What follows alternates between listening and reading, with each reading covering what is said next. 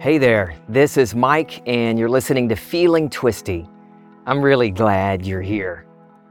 I was down in the tea shop in our lobby a little while ago talking with a few friends about when I was healed. You may have heard that story. I pulled up some photos of me when I was sick, and as I scrolled through them, I came to a photo and a little video of when my daughter realized what had happened such sweet memories, us hugging and crying and celebrating. And as I was about to start recording today's episode, I realized what I had been saying a few minutes ago that I was sick and I was healed.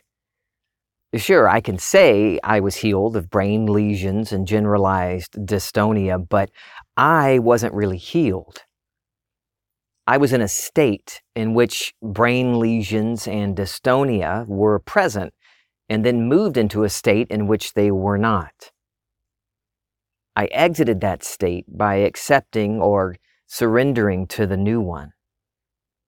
It's all states.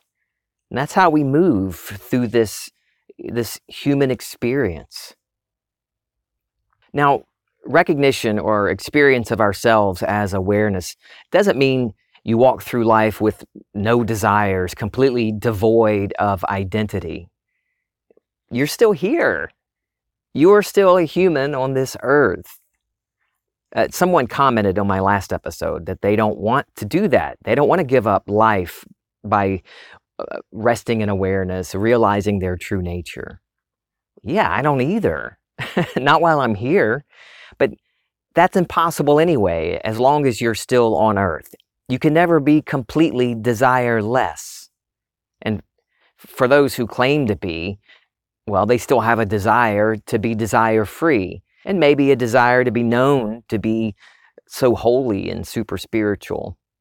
There is a difference between living in want all the time and knowing that your desires are already fulfilled. Back to what I was saying, I couldn't have been healed because I was never actually sick. It's all states of consciousness. Each one of us is the all of God, not fragments. So the same God wearing this feeling twisty mask at the moment is the same one wearing yours, the same one dreaming as you. By the way, if you're interested in getting a, a no nonsense and fun experience of states, check out Koti Thea. I messaged her to confirm the pronunciation of her last name. It's spelled like T, but it's not pronounced that way. So, Koti, if I got your name or butchered your last name, forgive me. But check her program out. She has a States Master class. I'll put a link to her site in the notes. There's freedom with the realization of this oneness, of our true nature. And that's what Jesus is saying when he tells the disciples that he's disappearing, but there will come a day when you will realize that I am in my Father and you are in me and I am in you. That's awakened imagination talking, God, awareness, personified as a man named Jesus. He's not saying, I will enter you and become one with you when you say the right prayer, ask me nicely at the altar. He's saying, You will realize that I am in you and I am in my Father and you're in me. We're all one. It's a realization, a remembering of our true nature, not some second coming from the sky. In Neville Goddard's lecture, God and I are one, he explains, I think very simply, who you are. He says, when you say, I am this, that, or the other, you are declaring yourself to be. And that sense of being is God. Now, what are you going to put on it? God and the I of man are one. When you say, I am, that is the God of Scripture. There's a Neville Goddard lecture that has two versions, nearly the same content, both from uh, October 28, 1968. In Natalie Burnett's collection, it's called The Storm and the Calm. In other collections, it's called Freedom. Both are great titles and both are fantastic lectures. They're just reworded a little bit. They're all about finding freedom in the experience of your own awareness of being, being God. No more imagining there's any power or influence in secondary causes. The one and only cause being the human imagination. In the lectures, he quotes the Shema Hear, O Israel, the Lord our God is one Lord. There's non duality right there. You'll see it even more clearly if you let go of the archaic language and our present day ideas and feelings when we hear words like Lord and God and replace those words with your sense of being. The I am, our I am, is one I am. And that word Israel isn't a group of people or specific nation. Israel is each one of us. It means to rule as God. Here, you who rule as God the I am, our I am, is one I am. Shema, or hear, is a very powerful word, and it has a twofold meaning. Of course, it means to listen, pay attention, but a response is expected. Listen and obey, or listen and act. So I hear that there is only one I am, that we are all one. What does that mean? Let me explore that. Jeremiah 33 3 says, Call to me and I will answer, and I will show you unsearchable things, unknowable things. I'll blow your mind. That's you talking to you. Turn to me, turn within. Stop looking outside of yourself, and I will blow your mind. That's, that's the feeling twisty translation. Ephesians chapter 4, verse 6 says the same thing. There is one God and Father of all, who is over all and through all and in all. I know, Father again. Uh, what a male dominated book, right? Look at it as a metaphor. And the Old Testament refers to God uh, in all sorts of ways Lord, of course, God, Father, husband, potter. Different ways to indicate the creative principle within each one of us. So let's replace Father with consciousness. There is one consciousness that is over all, through all, and in all. Neville says, So when I read the miracles of Scripture, I see them as acted parables. And so, why are you afraid, O men of little faith? Then he arose and rebuked the wind and the sea, and there was a great calm. That's Mark 4 39. If there's only one cause, he who quelled the wind and the sea is he who caused it. There can't be another. When I see the world and it seems confused to me, and if I resolve it, well, then I who resolved it and that which was resolved was caused by the same being. It can't be another. There is no other. So if there is only one God and Father of us all, who is above all and through all and in all, well, then, if he is in all, I know he is in me, for I say, I am. I also know he is in every being in this world. But although he is in every being, and there are billions, he is in me, and there is only one God. Therefore, I can't say that he did it. His name is not he is or she is. His name is forever I am. So I can't pass the buck. No matter what it appears on the outside, I am the cause of the phenomena of life. No matter what it appears to be, it can't be another. If I will accept that fully, assume full responsibility for all the things that I observe, what I do not like, I know I am causing it, and that I have the power to resolve it and change it and exercise that power and see it change in my world. If I am willing to assume that responsibility, I am set free. Hmm. I like his use of that story of Jesus and the disciples in the boat when the storm rages. Jesus is asleep there at first. Jesus, awakened imagination or sleeping imagination, the beginning, beginning of it, he's asleep. It's asleep. And the boat is us. We are the ark of God containing all things within, within us. That's what Neville's saying. That's what he says the boats and arks mean or represent in the Bible. So as Jesus or imagination sleeps, the storm rages. We look around for the source of the storm. Who's causing it? well, who's causing it? Who's rocking the boat? It's me. Mm. Neville goes on to say, if I completely accept only God can create and He is my own wonderful human imagination, even though I don't know the people that I am reading about, if I read and I am disturbed by what I read, I am the cause of that storm. But I'm dreaming. I'm dreaming it all, and I don't realize that I am causing everything that I am dreaming because I don't know them. Well, when you awake in the morning after you slept through the night and you recall the dream, do you always know the figures of the dream? Do you know the children that were yours in the dream or the people who scared you? You didn't know them, never saw them before. Yet, how could they be other than what you yourself caused, but you don't recognize them? Yet, all these that scared you almost to death were caused by you, the dreamer.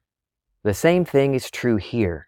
So I read about them in the papers. I don't know them, but I am the cause of the storm because I slumber, because I sleep.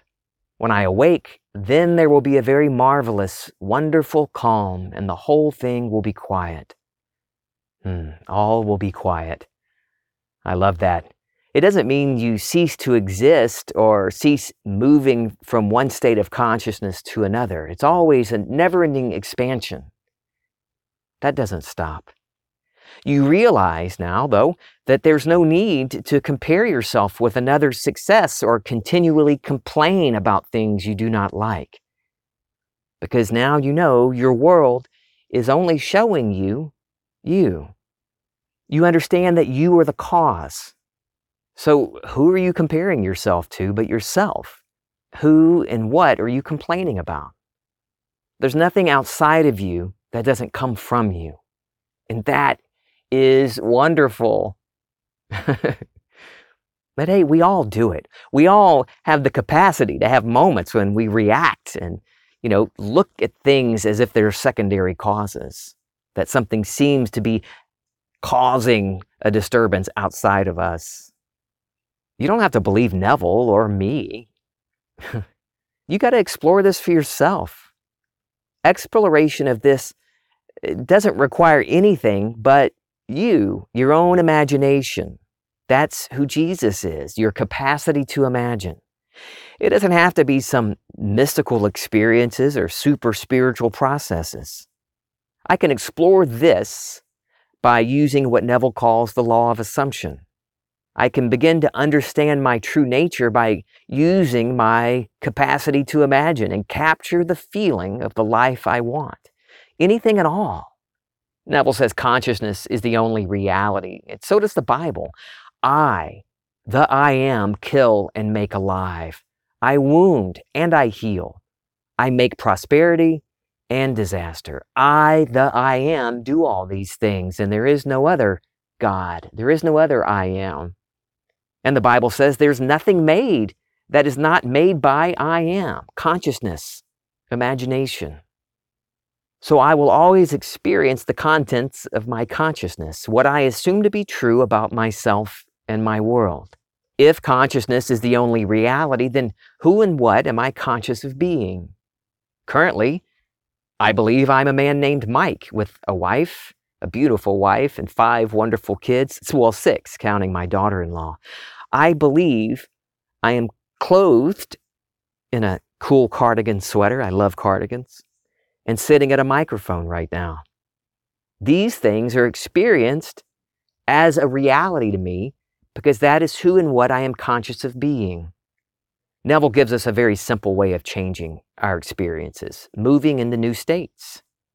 In his book, Prayer, the Art of Believing, he says that if a particular state would cause or create a particular feeling within you, then you, by capturing and sustaining that feeling, can objectify the state that would have produced that feeling. The law of reversibility, he calls it. How would I feel? Capture that feeling. If I did have this life, the one I want, how would I feel? Go ahead. How would you feel? Let that feeling just flow up from within you. How would you feel if you were already this or that, whatever it is you want. Now, if you're like me, you might instantly have some buts fly out of your head. What about this? But the money, but where's the money coming from? But they haven't called me back. I haven't gotten a text. But I don't have the right degree. Just let all those objections butt off. if you're feeling after the feeling of already being the person you want to be, then there's no need to consider how you got there, how you'd get the money or the person or anything. You're moving into the state where you already have become the thing you want to be, the person you want to be. So there's no need to try to bring in details about how you got there. It's living in the end. What would you be doing today as this new person, having this new life? If your life was going exactly like you want it, what would you be doing right now at this time of day? Would you be listening to me? Mm. What would you be doing? What would a normal day be like?